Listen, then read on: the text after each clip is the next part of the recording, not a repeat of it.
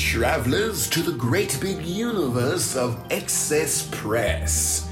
This is a weekly podcast to bring you the news of the Disney theme parks and resorts. Witness for yourselves the wonders of Excess Press. And now, let's begin.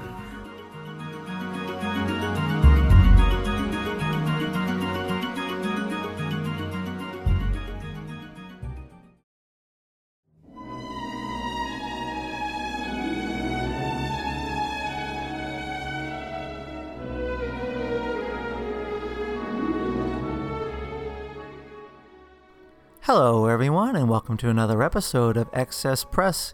My name is Matt, and I'm the host of this Disney Theme Parks News podcast.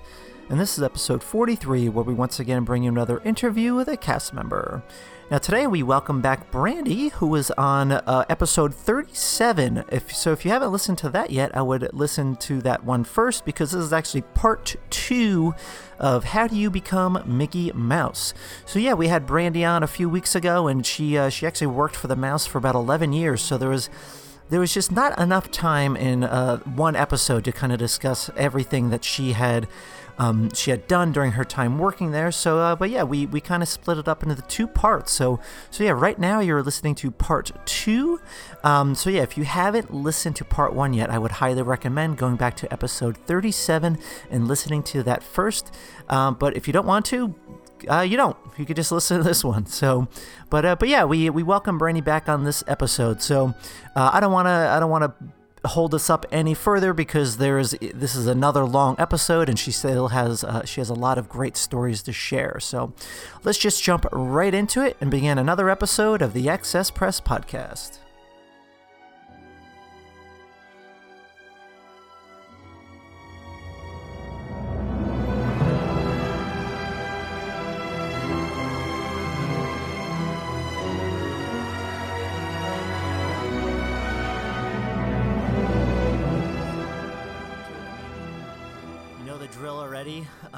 Um, so, so everyone, here we are again. We are with Brandy. She was on the show uh, not too long ago. It was only like maybe five or six episodes ago.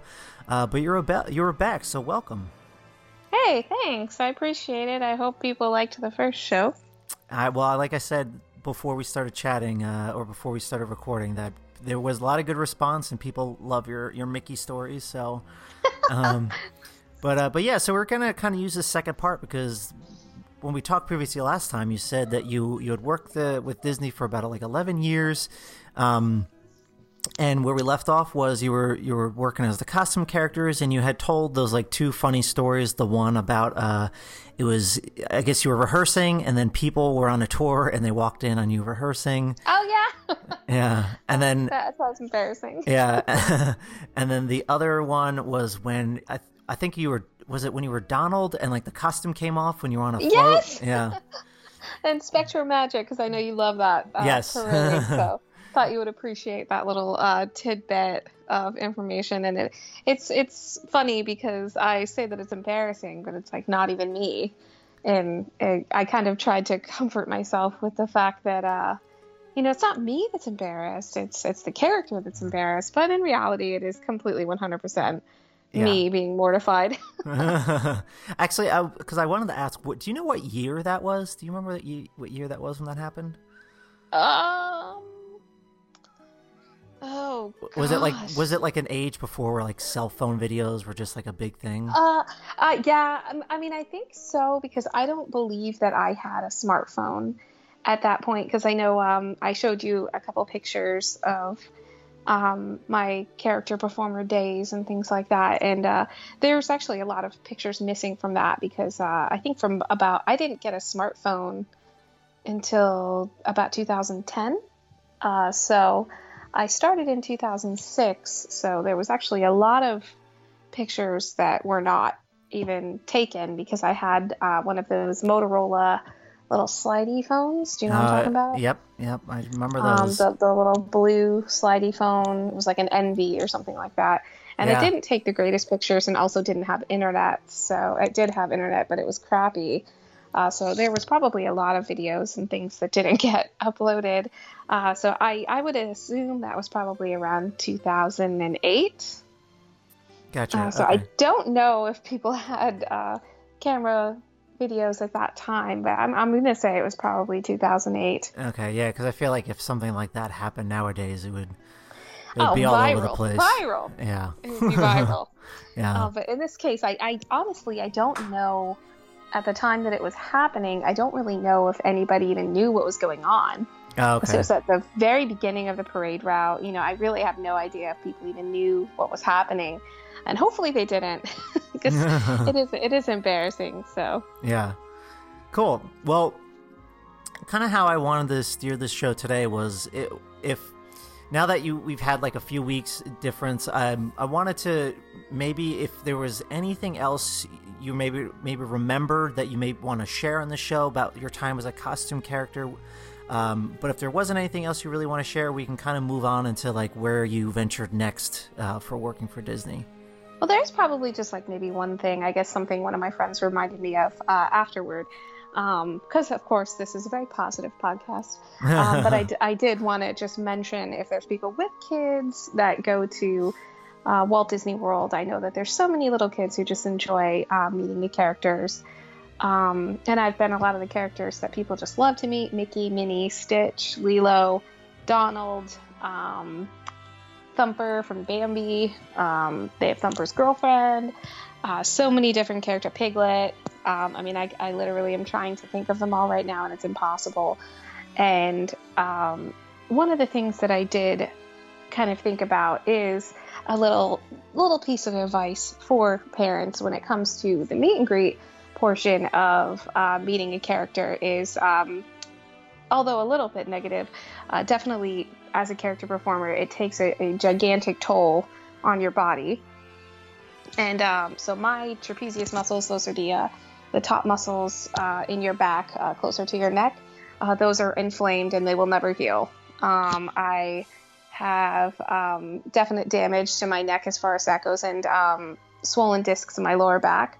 And a lot of those are from character performing. Um, the trapezius muscles are actually from children uh, pulling on uh, if like you meet Mickey and Minnie ever they're from if the if you bend down to meet a child and the child pulls on the nose um, or pulls on the ear or even pulls on any part of the head at all it just can seriously injure the costume character. It doesn't matter what costume character it is goofy anybody um, even the biggest costume character. So um, definitely if there are parents out there and they're bringing their kids to go see a costume character, the only thing I can recommend is definitely make sure that you're kind of realizing that there is.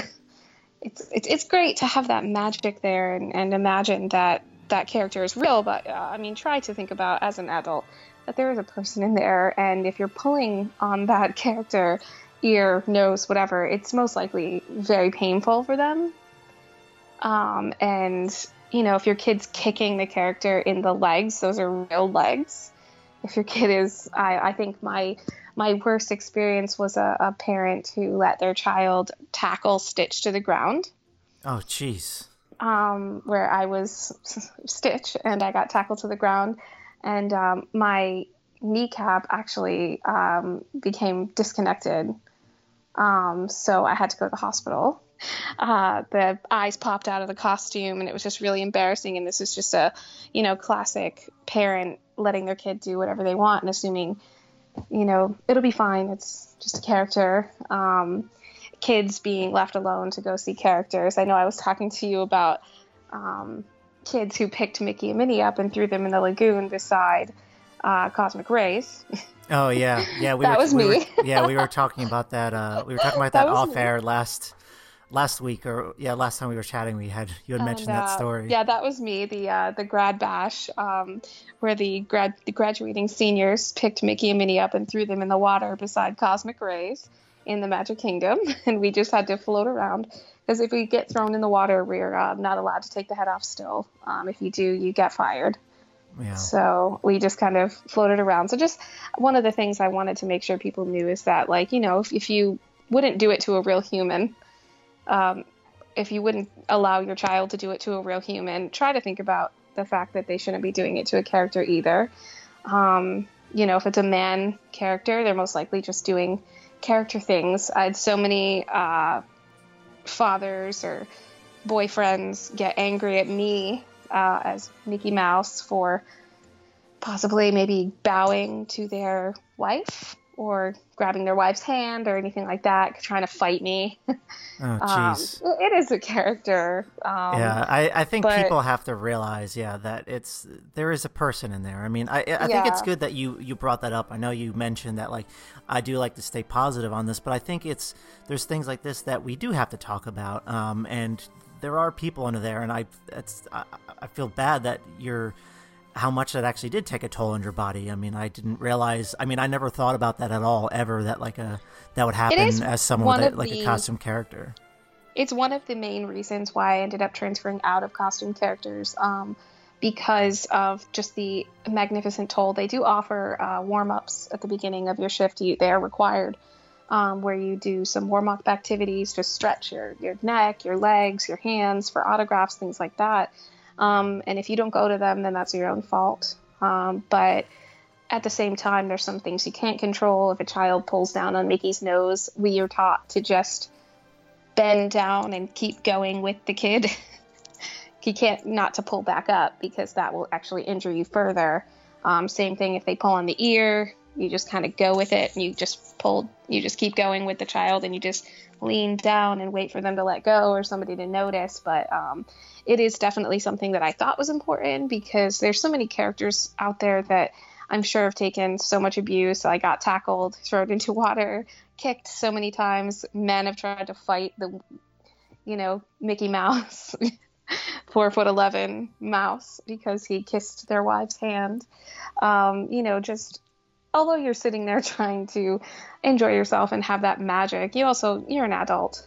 You know, you know there's a person. It's just a human, Yeah. and you know humans can only take so much. It does hurt, just like everybody else, if you kick them or if you bang on their head, which did happen a lot. Um, people would bang on the Mickey head or the Minnie head or things like that, and you know, would you bang on a human's head? Probably not. No, I don't Um, think so. so that no. is probably the last thing that I would want to mention to people, um, and then keep it positive after that. Is is that was the main one of the main reasons why I ended up transferring out of costume characters because I know I told you it was a very top dog. Entertainment is top dog in Mhm. the Walt Disney World, um, you know, hierarchy. Um, but I think after a while, I had to move on to something that was a little bit less physically strenuous uh, due to my multiple injuries that I had sustained from that particular role. So, For sure. No, I completely under yeah, completely understand. I mean, you got to do what's definitely best for you, and I think yeah, you came to a time where just like, all right, well, I think it's time for me to to move on. So, so how so how was that transition? So, what did you when you started um, looking? Yeah, what did you would you how did how did that work? with Walt Disney World, the uh, transfer process is is pretty laborious um, because you do have to be within a specific role for a, a nice amount of time. And I decided I did have serving experience in the past, um, and I had served um, at Rainforest Cafe over in Disney's Animal Kingdom, um, which is a third party. Um, it's not part of Disney, but um, and I'd also served at like a Cracker Barrel or Ruby Tuesday, a couple places on the side for a while. So um, I did interview to become a server, um, you know, like a food service server, um, tipped position, and that particular role did have about a, a six month waiting list. Okay, a question question about servers, real quick. Are are Disney College Program uh, cast members allowed to be a server, or is it just is it you have to hire from from the outside in? I would very much doubt it. Um, I, I didn't do the college program, but in the many in the many restaurants I've worked in Walt Disney World, I have not ever seen a college program person as a server, like a tipped position server. Um, that role is is very highly sought after. Okay, Um, like I said, it's about a six month waiting list. Um, if somebody did become a server, it would have to be a very lucky person. Um, you know, they just happen to have a role at that moment open. Um, but I've never seen it. They usually take up the quick service positions because those are very low paid. Um, along with that, the um, the tips that you collect from uh, your role as a server or a bartender, those are cash, and uh, they they are not really traceable. And with the college program, um, they usually take the amount of money that you owe for your room and board out of your paycheck. Yeah, So, true. Okay. Um, I would assume that that wouldn't be something that they could do because uh, they wouldn't have the funds to take it out of their paycheck because a lot of it is take home cash. You know what I mean? Yeah, no, that totally makes sense. Okay. Um, but the the transfer uh, process for that anyway is, I'm going to say probably about six months, and it does take a little bit of maneuvering. Um, I kind of, if I, anybody were trying to do that, I, I would recommend going for places that have a very high turnover rate, um, such as uh, I'm trying to think. The place that I finally got my start was Olivia's Cafe Oh, over at the awesome. Old Key West Resort. I love Olivia's. I ate there for the first time last year. It's Um, Oh my God. it's really good. delicious breakfast. It's one of the best breakfasts. I think it's actually um, Kona Cafe and Olivia's Cafe are two of the best breakfasts that you can get on Ah, Walt now Disney I World now property. regret now I regret not getting breakfast while I was there. Um, yeah, two of the best breakfasts. It's a very small kitchen. They close between breakfast and lunch so that they can transition the kitchen over because it's so small. Um, they have delicious banana bread pudding. Um, it is a breakfast and lunch place, definitely, but they do have dinner. Um, so I, it has a very high turnover rate. Um, people usually do go to a different restaurant after being there for a little bit. As soon as their transfer is available, they'll put themselves back on the waiting list for some of the more, I'm going to say, high money places. hmm Um, the places where you could make the most money would probably be the character buffets. Oh, true. Hoop-Dee-Doo Revue, those um, servers make about six figures a year. What? Um, they do, yes. They're very. If you ever go to Hoop Doo Revue, you'll definitely notice one thing. The um, and I apologize. the um, servers there are very old, Okay. and that is because their livelihood is this Hoop Doo Revue. It is a really good money spot because an automatic 18% gratuity is included with a very expensive dinner show, and then people usually do tip on top of it, so they they have the potential to make uh, six figures. Wow. That I It's ridiculous. I never yeah, I never even thought that could be possible. That's insane. Holy moly. The uh, the character dining people as well make make very good money. Um, those are usually positions where you would have to wait for a very long time, or some Hoop-Dee-Doo is probably we used to joke about it. Somebody would have to die. Um, so you just oh, kind of jeez. you just kind of watch the old people that are working there and just kind of check their health every now and again. oh, jeez. Uh, but yes, it was a sick joke. Sorry, um, but we, we used to joke about that. Um, so I did work in Olivia's because that does have a very high turnover rate. Um, so I knew that I would have the ability to get in there pretty quickly. And uh, Well, that, that was definitely smart of you to to, to do that. um, the casting people definitely will help with that as well. Um, if somebody does want to transfer like that, they'll usually try to hint to you the places that have the highest turnover rates, um, so that you can, you know, have the most successful transition. I I understand that there's people who just want something, aka 18 year old Brandy. If you listen to the show, the last time I was on it, where I walked in and said, I want the great movie ride, I want Kilimanjaro safaris, I won't take anything else. If you're like that, then you're going to be on a waiting list for a very long time um, because you're not going to get Chef Mickey's right off the bat. Um, it's impossible. I mean, I'm sure people have done it, but it's it's it's very unlikely. Um, it's very unlikely that you're going to get Hoop-Dee-Doo right off the bat or anything like that. Those are very very tough to get. Um, so the best bet if you want to get into serving, and uh, as much as it's not going to be six figures. Olivia's Cafe breakfast was probably, I'm going to say, 7 a.m. to 3 p.m. I worked another job at the time as well. I worked at a Carrabba's. So I would leave that job and go to Carrabba's right after. Um, so it was a very long day, but it was nice because I could have that nighttime position.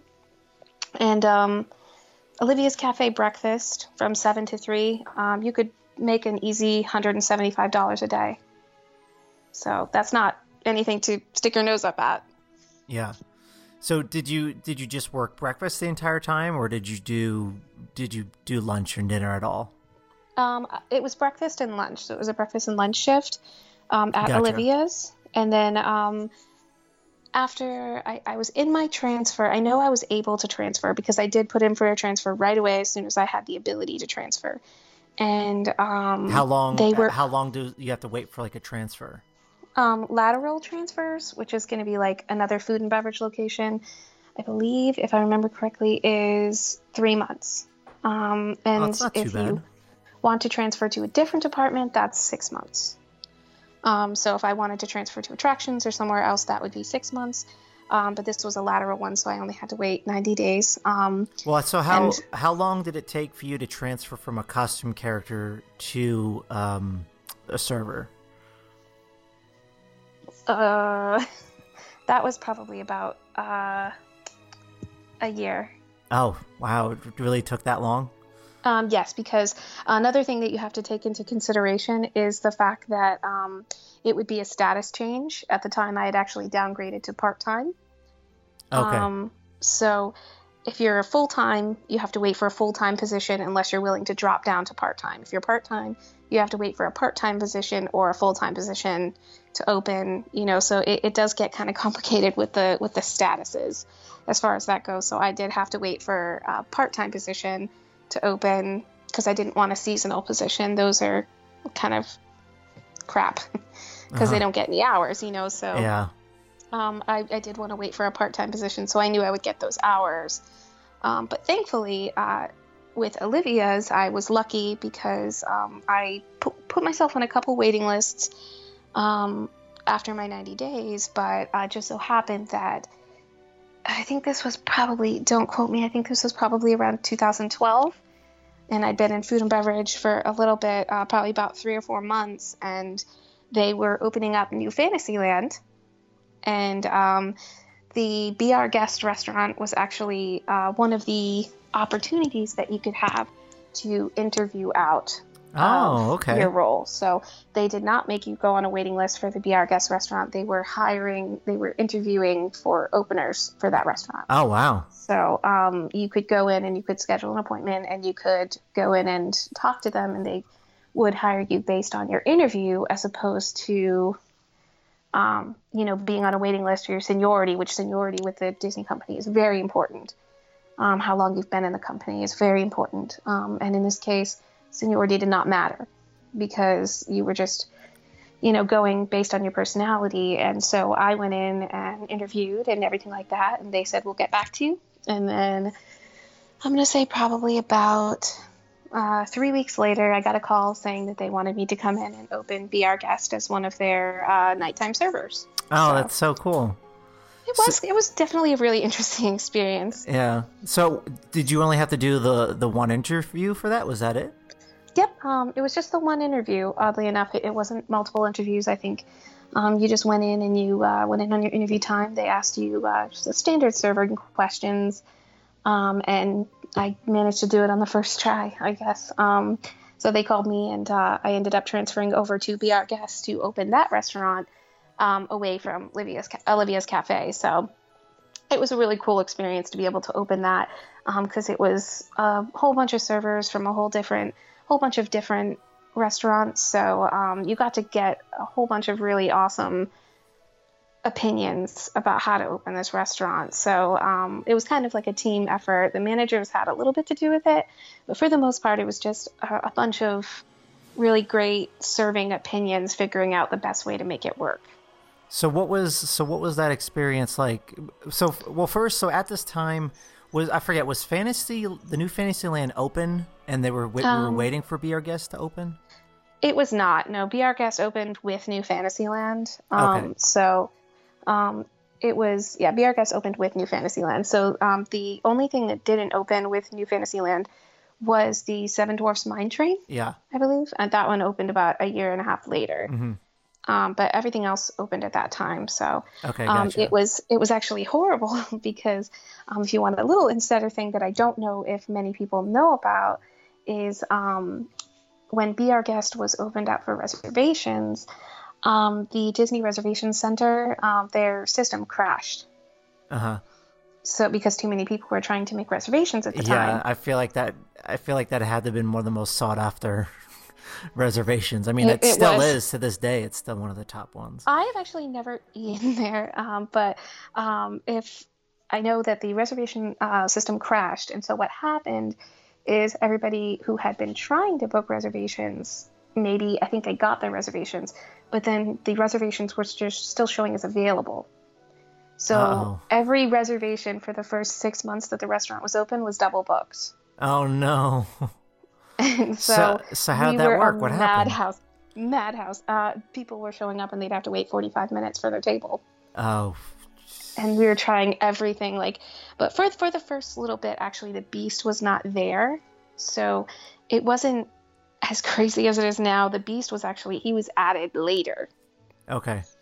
um, so he wasn't there you didn't have a beast meet and greet for the first six months um, he was added after the first six months and then it kind of worked out. They had a system going but for the first six months it was pretty crazy.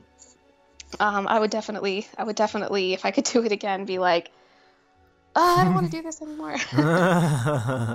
Because he did have to be a very a very quick and efficient server and uh, i tend to be a little bit more personable and uh, this is a very fine dining um, opportunity. There's not really a lot of uh, opportunity for like making making magic happen there um, because it does have to be very quick very efficient very quiet Okay, I, I, I actually have a question. My buddy told me a story one time about um, there was like a waiter there, and he was reciting lines from like the beer uh, from Beauty and the Beast about like he was making my buddy ask the dishes if the gray stuff was delicious.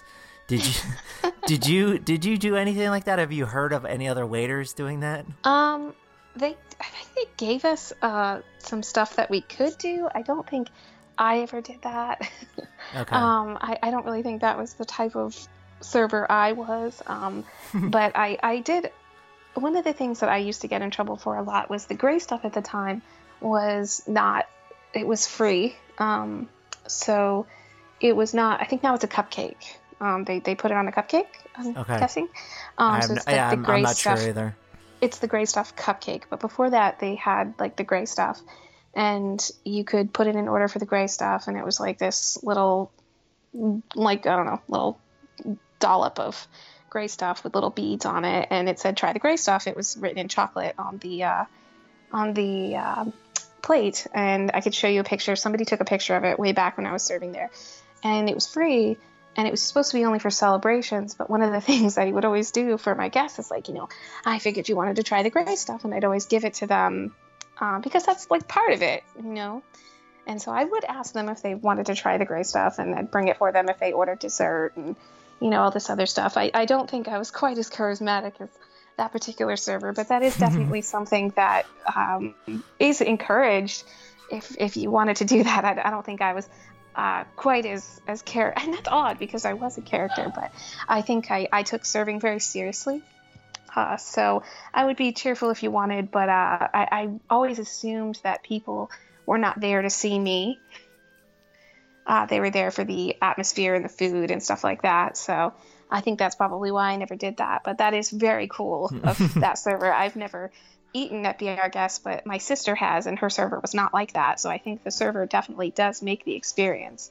Yeah, I, I, I we ate there once in like 2013, and I, I actually really liked it. The meal was fantastic. I remember, yeah, I don't remember too much about the service, um, but I just remember really liking my meal, and I haven't been back since though. So, I think they changed a lot of it, but I did not really like um, working there because it, it is true people really wanted to enjoy that experience, and I was not used to how slow people would eat. mm, gotcha. Just so slow, and sometimes they would, if the fireworks were going on at the time, they'd leave Granny at the table, and then they'd go watch the fireworks, and then they'd come back, and um, their food would be there, and they'd complain their food was cold, or you know, or they'd you know, food would be sitting there, and then they'd start eating, and by this point, this table's been there for 45 minutes, and to be honest, we do get in trouble uh, if the table sits there too long. Um, they would wonder what are you, what could you be doing to get this table out quicker? oh wow. Pretty much. Um, and so they kind of look at you like in the computer, they the table will will turn red after a specific amount of time. Uh-huh. Um, because it has been there too long.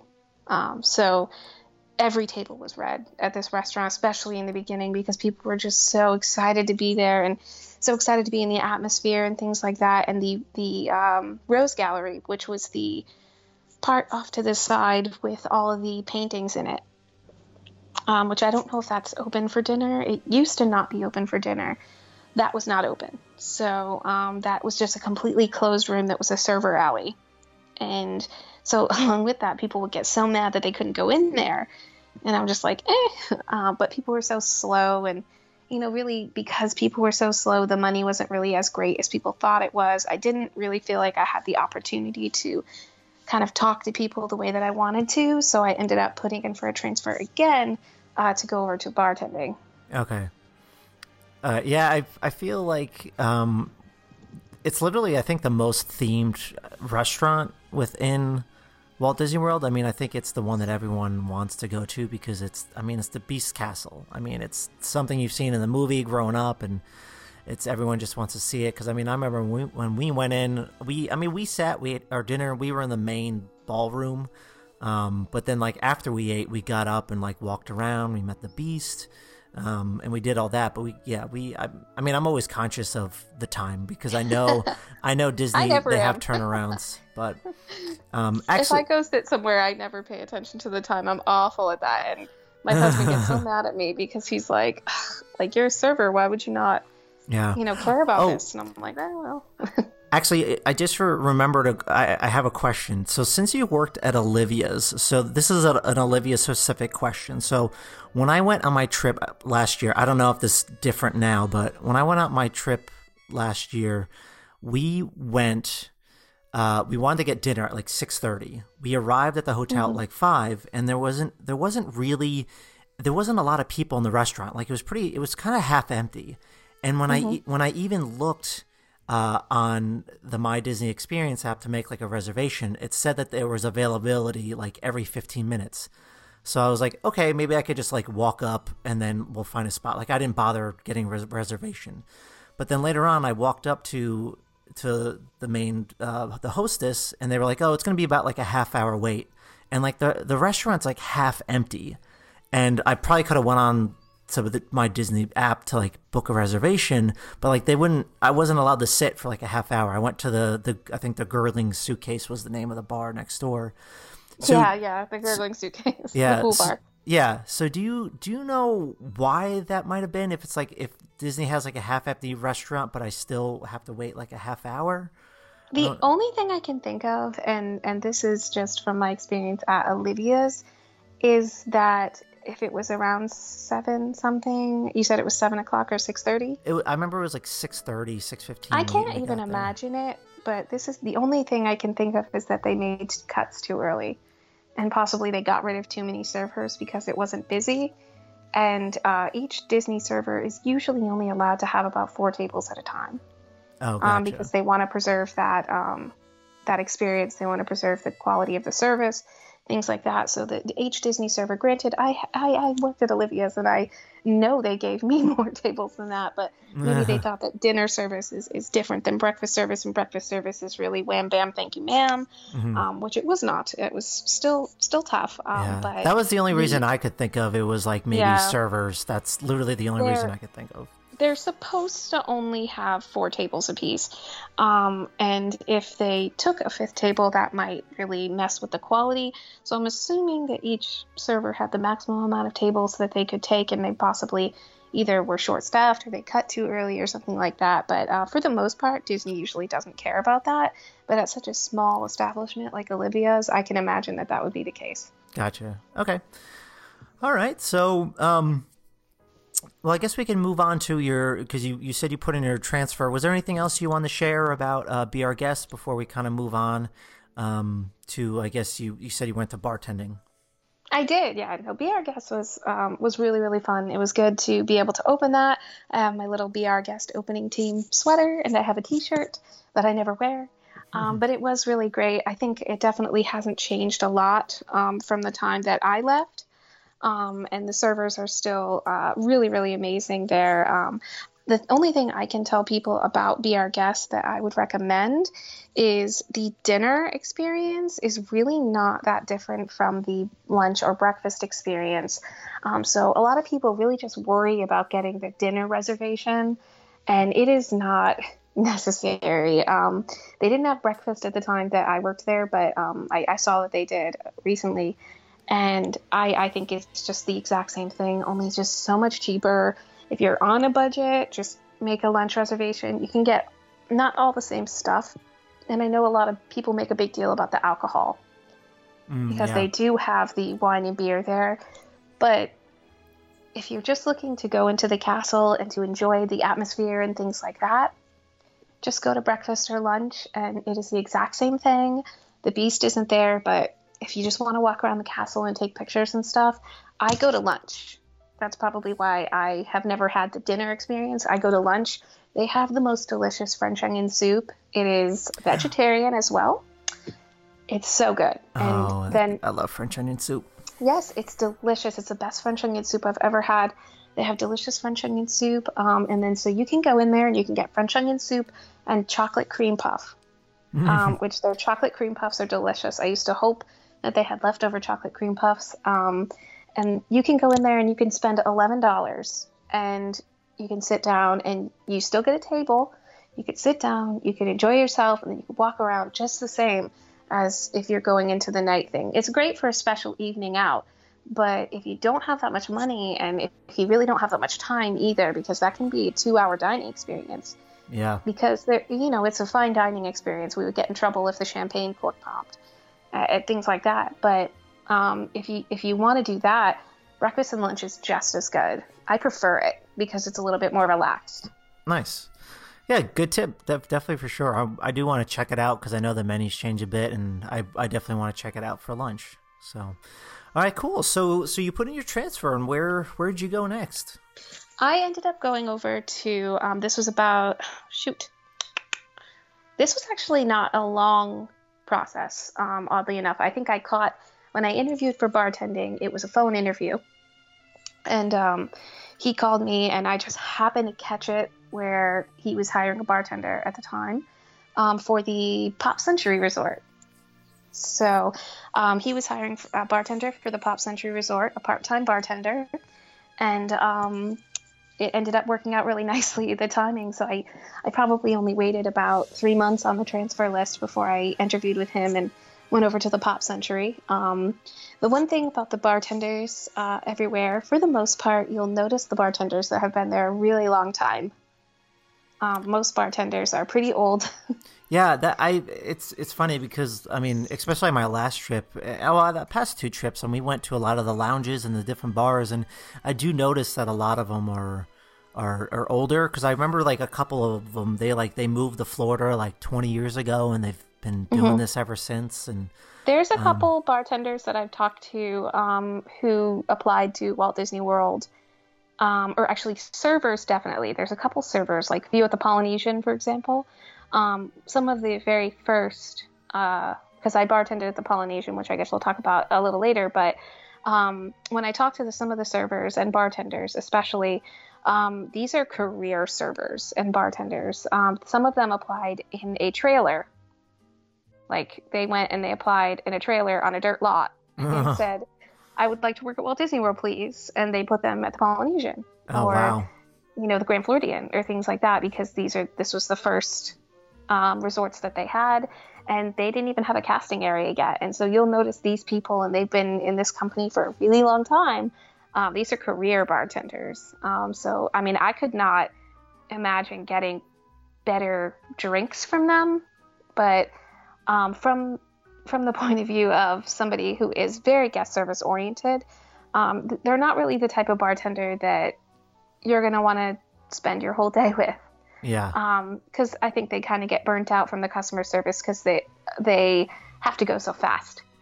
Um, there's a lot of people to see, a lot of drinks to make, and they just go as fast as they can. And, and unless you really stop and kind of goad them into talking to you, uh, they're not going to. Okay. Um, and that's how it is at all of the uh, value resorts, especially because um, I worked at Pop Century for a little while. Um, And one of the things about part time bartenders is something that I did mention earlier. Um, the hours are not guaranteed. Um, you, you don't get guaranteed any hours. So there were one or two weeks where I uh, had no hours throughout the, the Oh. you know, just kind How- of I mean, at my how- schedule. I mean, how does that work? Like, why why even have you on the schedule if they're not going to put you on there? Like, did they have too Um, many it was just- bartenders, or they have full-time bartenders there they had three full-time bartenders and i think two part-time bartenders and the part-time bartenders for when the for are for where the full-time bartenders need a vacation or time off or things like that so they need to have those part-time bartenders because they need to have them cover the days off or the vacations things like that but they they are required to give the full-time bartenders 32 hours and if there is no volume it's actually the problem I'm having right now my hotel. The all the bartenders are complaining. If there's no volume, it's a pool bar.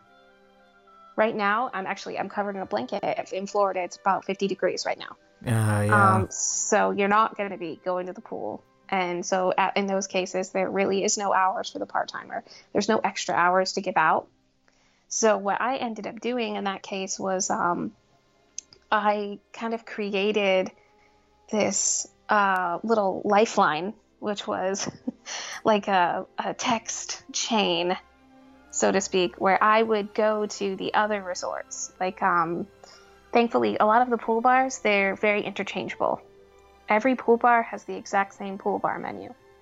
So if that's something you notice, if you ever go to a, a swimming pool, you're gonna have pretty much all the same drinks, except every hotel has um, like maybe two or three specialty drinks that are only at that, ho- that hotel pool bar. mm, okay. I um, haven't I haven't noticed. So they they always have the same drinks. So if you really like a drink at one pool bar, you'll as long as it's not one of the specialty pool bars for that resort, you will be able to get it at any other pool bar.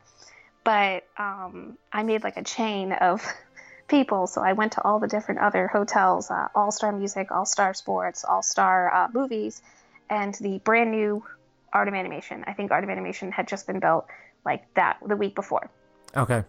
um, or the year before, sorry. And so I went to all those and got the numbers of all of the bartenders and just kind of every week when the- the schedule came out, I would send texts to everybody. Hey, I'm available this day, this day, this day, this day. Let me know if you want my shift. And so uh, if you want to give me one of your shifts. So it ended up working out, but it, it was definitely a lot of work. So if there is somebody who wants to work in bartending at Walt Disney World, you just have to realize that uh, getting shifts is never easy. Um, it, it was a constant battle of just waiting until that schedule came out and then sending out that text and kind of it, it was like begging almost. I mean, at least you were you were proactive and you were on top of it to make sure you're you're able to have your own livelihood. So, Oh yeah, no, it was it was like begging, and you could make your money. Art of Animation is a great hotel to make money. like they, they, I could make just as much money at Art of Animation as I could at the Polynesian Oh, wow. because, it, yeah. well, so I mean, there's there's great. Mm-hmm. definitely there's more volume of people at of animation. I mean, you can fit maybe like twice as many as you can at the Oh, yeah. Polynesian. So there's definitely And more foot traffic. the pool bar is also the only bar. Um, all the value resorts they only have one bar, and it's only the pool bar. Oh, no kidding. So well, then they yeah. don't have any other bar. Um, and uh, horror story, I was at the Art of Animation one time. I picked up a shift, so it was not my home bar. Um, and I believe the closing bartender called in, and I was the mid bartender, and it was very, very busy. And I didn't know what to do because the AM person was like, bye, and they went home. And that day, um, I had a line of about 50 people for, I'm going to say, from 1 o'clock until 12 o'clock. 1 o'clock p.m. to 12 o'clock a.m. I just had 50 people line the entire time. I started calling through the line going, if you don't, if you want the line to move quicker, don't get frozen drinks because we make them all from scratch. Oh wow. There, and so it's don't get frozen drinks, just get beer, please. And like, I people are like, at the t- at the time they they're waiting 20 minutes for a drink. They decided, well, I waited my time. I'm gonna get a frozen drink, and that just made it so. And at the end of the day, and people will always ask me like, I know that the bartenders at Disney make money, because it is all about the money when you're in the tipping business, I yeah. guess. And uh, they said, when, when, was the time that you made the most money? And that was it. Um, I sold 7,000, uh, no, I'm going to say probably about um, $8,000 um, in just booze mm-hmm. by myself, which, and um, I made $950 oh wow. And uh, people are like, "Well, that's great. I mean, that sounds like a great day." I said, "No, I closed, and I sat on the gross bar floor, and uh, I cried Yeah, I mean just that's like definitely a mentally draining day. day ever. And so that was kind of, you know, bartending. And people understood, they de- definitely did. But um, those were definitely some some tough shifts. I give the bartenders their major props a lot of the time because they deal with a lot of people everywhere. hmm But I became the um, because I worked at all the resorts so much. I became one of the global bar trainers of the Value Resort pool bars. Oh, nice. Um, so I could go and train at any of the pool bars. I could train bartenders at any of the pool bars, which it worked in my favor that I was uh, kind of like a kind of like a bar hopper at that point. Um, so I could train any of them. Um, and then we I went over to uh, Polynesian when once again we were opening a new bar, um, which was the Trader Sam's Grog Grotto. oh, cool. Um, so I, I went Yeah, I- over and I really want to try that. instead. I really want to try it out. I haven't. I haven't been there yet. But you haven't. Yeah, no. Are you a big fan of the Jungle Cruise? Um, I wouldn't say a big fan. I mean, I enjoy it, uh, but I, I mean, I know all the the history behind Trader Sam's and uh, Oh, maybe you well, maybe not maybe not the history, but I know the story behind it. Yeah. Yeah. Um, one of the things that I can definitely warn people about is um, Trader Sam's does become uh, 21 plus after 8 o'clock, which a lot of people do not realize. It, it opens up at 4 o'clock, and um, so you can go in at 4 o'clock and you can have a nice time. It seats like 51 people, so you should always get there early. Um, yeah, here it gets like, pretty crowded. yes, you should get there early, wait in line, and get yourself a pager and everything. They'll page you. You can come back in, and um, if you get there first, great. Um, otherwise, it will be a little bit of a wait, which is fine. It's worth it. Um, but they do also have an outside bar that doesn't have all the effects, but it has some really strong drinks. That's some of the strongest drinks in the Polynesian. These are tiki drinks. Some of them have six to eight ounces of alcohol in them. Um, like you're gonna feel good after you go there um, but uh, it, it is really funny because I like to think in that particular case, I prefer to sit at the bar because uh, the bartenders kind of run the show. And that area, it's almost like you're watching a show. yeah. um, so, did you have to did you have to interview again since this was an opening uh, bar? How did that work? Yes, you do have to interview again. Every time you open something, you have to interview um, because they they pick their they pick their staff by hand because it's the people that they want to uh, to interview with. And actually, uh, some of the people uh, from Trader Sam's were uh, people that have been be our guest as well. So you can kind of tell the people that like to. And actually, I worked with them for about eight months, I think, and then two or three of them went off and opened up the Skipper Canteen in Oh, nice. um, Magic Kingdom, and then the other couple went over and opened the AbracadaBar, which is uh, in the Boardwalk. Ah, So yeah, that's a, some that's people another would just like to open things.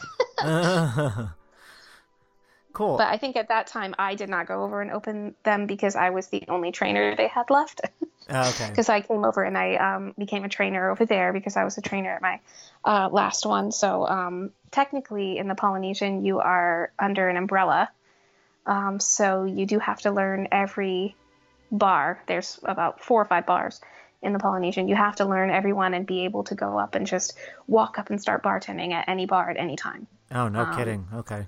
Yeah, so, but thankfully, I mean, or, or not thankfully, whichever you could think of it, um, I was pretty much stuck at Trader Sam's.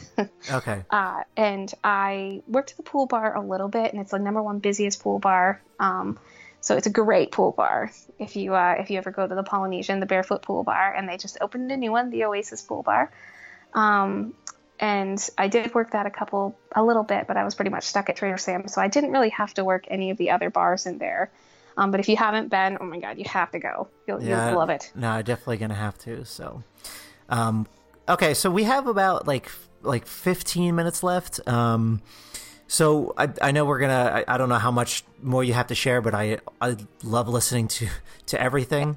Um, so I want to try to wrap things up within the next like 15 minutes or so. So so what are you, so what else happened at while you're working at the Polynesian uh, Polynesian, and then what kind of happens after that? Um, I ended up uh, leaving the company after about a year and a half at the Polynesian, and I went over and I took a position as head bartender at the uh, Hilton Orlando um, over by the convention center. Okay. Um, so I, I, did enjoy that because although Disney is great, um, I, am definitely not um, a career bartender. Mm-hmm. Um, I, I can get that right off the bat. I jumped around in my Disney. I did put in for a transfer uh, at Disney, um, but I didn't really want to wait for it at that point. It had been such a long, a long time. Yeah. Uh, and I, I, didn't want to wait for it again because I really, as much as I wanted to continue working for the company, I, I actually did not like Trader Sam's. Oh, okay. Be- probably because I was so used to working in pool bars um, yeah. I work in, you know, I live in Florida. Um, I think that working in a pool bar is just one of those great perks that you can have when working in a climate that is just consistently tropical. Yeah, and uh, you have it, it's sometimes hot, but you just get used to it. Working so long in pool bars, I got used to it, and I don't mind the heat at all. So I don't mind sweating. Um, I worked in characters for so long I don't know if you realize, but underneath those costumes, those characters are dripping sweat. They're covered, soaked in sweat. So I am so used to sweating as it was. Um, so I, did, I like the pool bars better, but when I was stuck in Trader Sam's, it is kind of a windowless room, windowless closet. Yeah. Uh, well, uh, so it definitely was a little bit suffocating for me, and I, I just didn't want to wait for the uh, for the transfer to go through because it could take three to uh, three to six months uh, to do that transfer, and I was offered a position um, by, by somebody that I knew at the Hilton, so I decided to take it. Nice. So, so I, why don't we take like some of the rest of the time to maybe reflect back a little bit on your times as a bartender because I know you can meet like a lot of people. Um, I mean, for instance, our my our mutual friend Matt, he was the one who kind of set this up because you met him uh, and his now husband. Um, I think you. I think it was at Pop Century. it was at Pop Century. okay, yeah. So, so kind of talk about some I think of like. Matt's name. Hi, Matt. Hi, Matt. Um, but yeah, so kind of, kind of talk about like maybe some of the memorable like people that you've met because I mean you I, you must talk to so many people around the world when you're you're bartending. So with with like the last few minutes that we have, uh, yeah, just kind of I want to hear some of the stories you might have from working as a bartender. I do like it, um, especially having bartended for a couple years, especially at the Disney resorts, um, because if there's people who are Disney Vacation Club members, which is a, a little bit more for the Polynesian, but um, Pop Century, for example, even if you're not a Disney Vacation Club member, people come back and they stay at the Pop Century every year. So, although I didn't get as much of an experience, there were a couple bartenders that I knew, like I said, the old career bartenders not old. Ooh, I feel bad. Uh, they're in their six. They're in their fifties. I, I, don't know, not old, but um, you know, definitely older than me. And um, they they apparently some of them said, "Oh, that's that's little Jamie, and that's his parents, Rhonda and Doug. Uh, they've been coming here for the past 16 years. He's in college now. I remember him when he was five. Oh, wow. And I'm like, are you kidding me? Like you remember that kid when they were five, and they've come here and visited you at the bar every year. And he remembers that kid every year.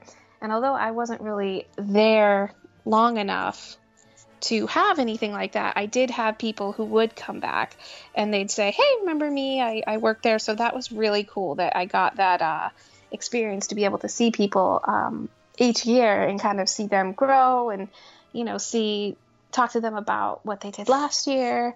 Um, and so it was really cool to be able to see the same people like year after year come to visit the bar and hey, I remember you, Brandy. You made me this delicious drink. Mm-hmm. Um, since I did move bars, um, I I don't know if those people came back looking for me again. Uh, they definitely would come to Trader Sam's. Um, I know that Trader Sam's in particular is a very cast member bar. Um, so it is a lot of locals. It's a lot of uh, it, it could get aggravating. So it is it is a lot of Mm. locals. It's a lot of people who come back again and again and again, Yeah, oh, and I, they kind of consider it their bar. uh, yeah, I feel like it's well, it's one of the more like kind of like Be Our Guest, where it's a well themed restaurant. This is like a very well themed lounge, and Yes, people kind of are going for the experience. yeah they love the theme they love everything about it i remember uh, one time the the pearl the polynesian pearl was like a big deal in trader sam's and um, one I What's think the Polynesian in- pearl? the polynesian pearl is um, it, it's a drink that comes in a plastic pearl. Um, and when somebody orders it uh, shelly who's in the corner it's just this big giant clam uh, we would press a button and the clam would glow. And it'd go like oh pretty much. And uh, we would pull the pearl out of uh, shelly and uh, it was this big anticipation thing because um, the polynesian pearl about one in a hundred would be a black pearl.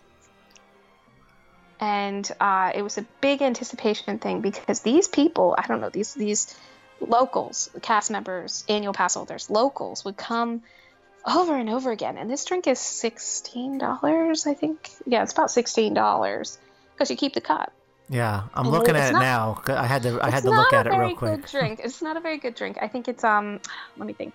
Cinnamon syrup um oh hold on i'm trying to think.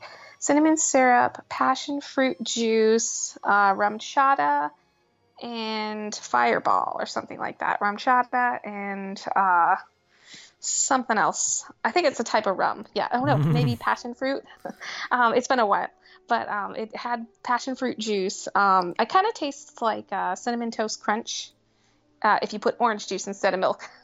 Oh, okay. um, so it, it's pretty good.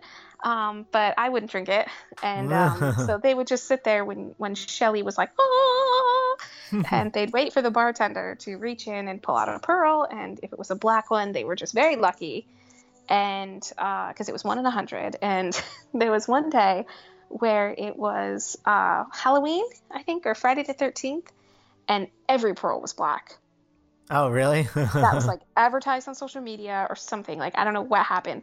We had so many people. It was lines out the door. Like you couldn't get in. Everybody was just coming up and ordering four, five, six black pearls. because they just wanted it as like a collector's item Yes. because of how rare it is to get a black pearl. big deal, big deal. And I'm like, okay, I got one.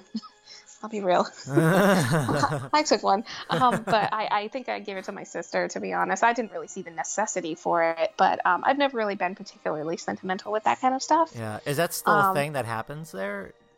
It, sh- I, it should be. Okay. Um, I, I mean, I didn't leave too long ago, about two years, and uh, yeah, it should be. It's still a thing that happens there. Um, usually, I mean, I would try to give people the black pearl if they made a big deal about it, but usually asking doesn't really help. Yeah. Um, because the bartenders probably do have control over.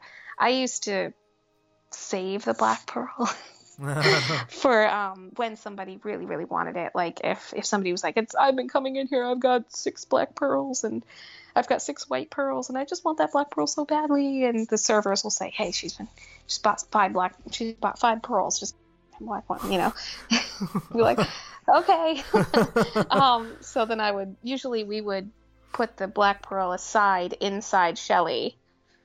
And then we would pull it out if somebody really really wanted it because you know sometimes somebody would get the black pearl and they would have absolutely no idea what it meant.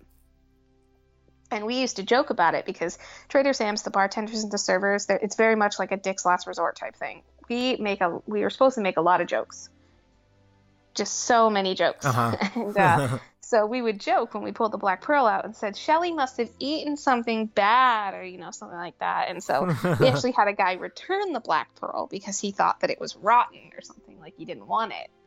oh, interesting. And we were like, "Oh my god, dude, what? You have no idea." So we, we that's one of the reasons why we would save it. We didn't want to give it to somebody who just didn't want it, you know. Yeah, yeah.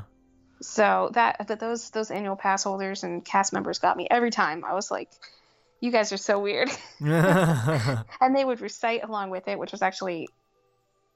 I can say something. Uh, if you are an annual pass holder, or if you are a cast member, and you're listening to this, reciting things with skippers on the Jungle Cruise, um, in the theme park attractions, in Trader Sam's, anything like that. We don't like it. yeah, Uh, I, don't. I don't like it. Um, you know, I, I mean, I know can kind of. I, I feel like I can kind of see that as like disrespectful. Like, you know, like, nobody I- likes it. yeah, it's like I'm just trying to do my job. Just Yeah. yeah. The jokes are the same. Disney writes most of the jokes that we're allowed to say. Um, it's like a binder they give you when you start at Trader Sam's that's Yeah, filled I with was- jokes. I was gonna ask, like, do you have to be cheesy just like the Jungle Cruise? Yes, exactly. It's Okay. it's jokes that they write, and we would make up jokes, um, but in the end, they would have to be approved. Because I think I made something up. What was it? We, there was no flash photography, so we decided to do like we had this big like necklace that was made out of coconuts, and so we would uh, we had a bell, and if somebody did flash photography, we would call them the beads of shame. And uh, so one of the bartenders would go, "Flasher, flasher, we have a flasher!" Oh, jeez. Like, and point to them, and then we would ring the bell. And um, this is a Game of Thrones reference. And we'd ring the bell and go, "Shame!" Ding, ding, ding. Shame! ding, ding, ding. And then they would wear the beads of shame. And the next person that did flash photography, they would pass the beads on to somebody else. And we got in trouble for that. And that was not something that was allowed because we couldn't shame them, apparently. so we, we would make jokes like that a lot of the time. Um, and we would try to make up our own jokes, and they would either get accepted or they would not. So yeah, it really depended on how, how they took it. Yeah, I can see that not uh not doing so hot, but that's that's pretty funny. I am a big Game of Thrones fan, so I think it's hilarious. But um, but cool. So so I kind of want to start wrapping things up. We're almost at the uh, the hour mark now. Um, Awesome. yeah. So I mean, if if there's any last words you want to share over the we I mean we've we've talked together for 2 hours now or if are there any last are there any last words you kind of want to share as we kind of wrap up your your experience working at Disney because it's it's been so great listening to your stories you've been you've been insightful you've had such crazy experiences and you've you've you've been through the ringer you've done a lot uh, working with the company so but uh, but yeah any any any final any final thoughts Well, I know definitely. Uh, I appreciate it if people are even listening to this because um, I definitely know uh, uh, people that know me have heard my stories a million times. Um, but I appreciate it if uh, you guys are enjoying it. Um, if you do, you can always. I don't know if um not if you wouldn't mind linking my Instagram. I think I, I liked you on Instagram. If people want to ask more questions, they can. Um, but one of the things that I definitely think is important is um, a lot of people when they see pictures or videos or things like that um, they say something like man i wish i could do that and i kind of message them or comment or text them back and say well why not Mhm. i mean if you if you want to do it why not and nobody usually has an answer for me yeah um, so it's one of those things where you know it's not. I'm hoping maybe people will get from this. It's not an impossible thing uh, to do at all. If it's something that you really want to do, I just I don't understand why people just don't do it. You know, Yeah. I, I wish I could do that. That's the coolest thing. I always wanted to do that. Like if if you always wanted to do it, then do it. Yeah, I mean Um, you. like I mean, I did. Yeah, you you put yourself down there. You were like, I don't want to go to college. I want to work for Disney. So Mm-hmm. you you moved to Florida at 18 years old by yourself. Mm-hmm. And I am finishing my bachelor's degree actually next semester. Um, Yay, so congrats. granted, yay, thank you. Um, so I'm 31, but at the same time, a bachelor's degree was not for me then. I had to wait a little bit and then really get an idea of what I wanted to do with it. Um, but that is one thing I can tell people if, if that's something you want to do, if you realize I, I love Walt Disney World, I just want to work there so much, do it. Nobody's stopping you. There's so many opportunities there. If you can learn anything from me, um, my opportunities. I worked there for 11 years, you know, three different roles, a whole bunch of different hotels, resorts, restaurants, things like that, um, characters. There's so many opportunities there that there's never a possibility that there's something that they they that won't have a job for you.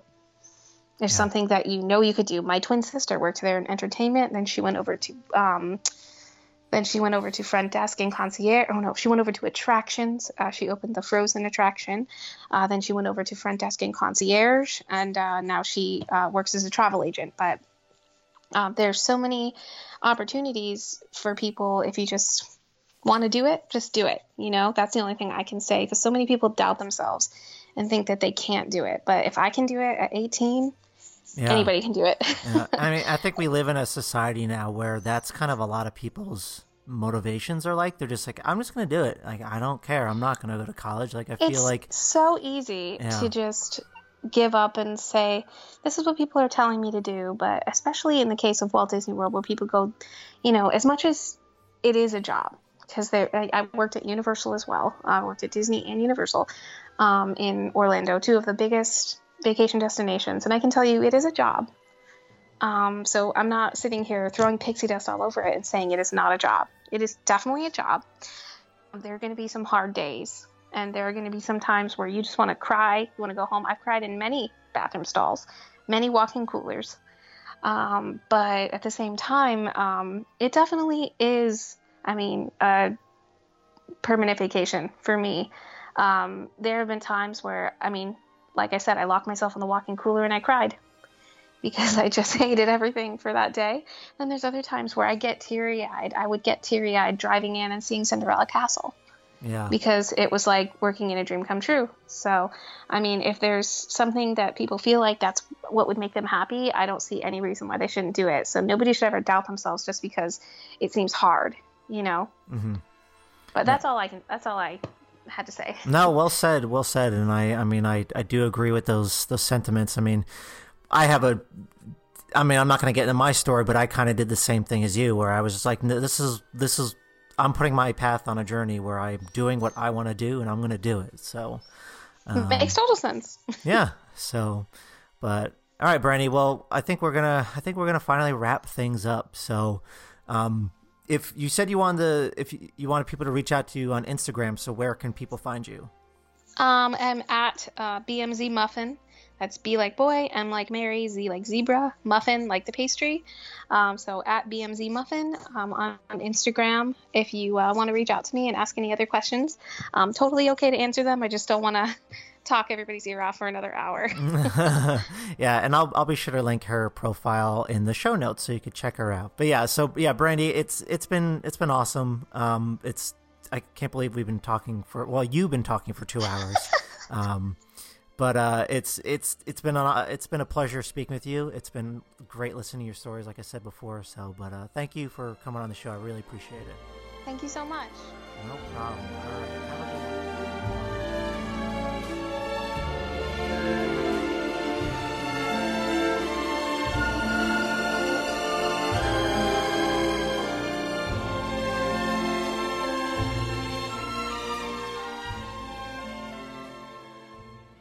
All right. Well, I hope you guys enjoyed part two of How Do You Become Mickey Mouse. Uh, thank you so much for coming on the show once again. It's been a great, it's been over two hours that we, we have sat down and talked with each other now.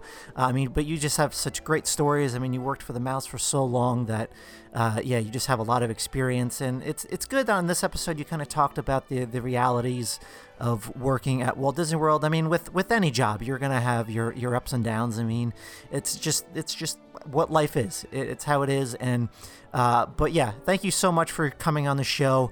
Uh, you've been such a delight, and you're you're you're always welcome back on. Uh, I would have loved to. I'm sure you have like a million more stories. So if you ever want to come on and just start talking about it more, you're you're more than welcome to.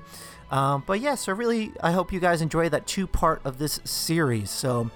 Uh, why don't we just uh, wrap things up for this week? Um, if you guys are not subscribing to the podcast already, please do so. You can do so on Apple Podcasts, Google Podcasts, Spotify, Stitcher. There's Pocket Cast. There's there's a lot of different platforms that we're on. Uh, and please rate and review the show if you can. It'll really help us out. Um, but yeah, you can also find me at our website at accesspresspodcast.com. Um, and you can reach out to me there. You can find me on social media at XS Press Podcast on Instagram, Twitter, and Facebook.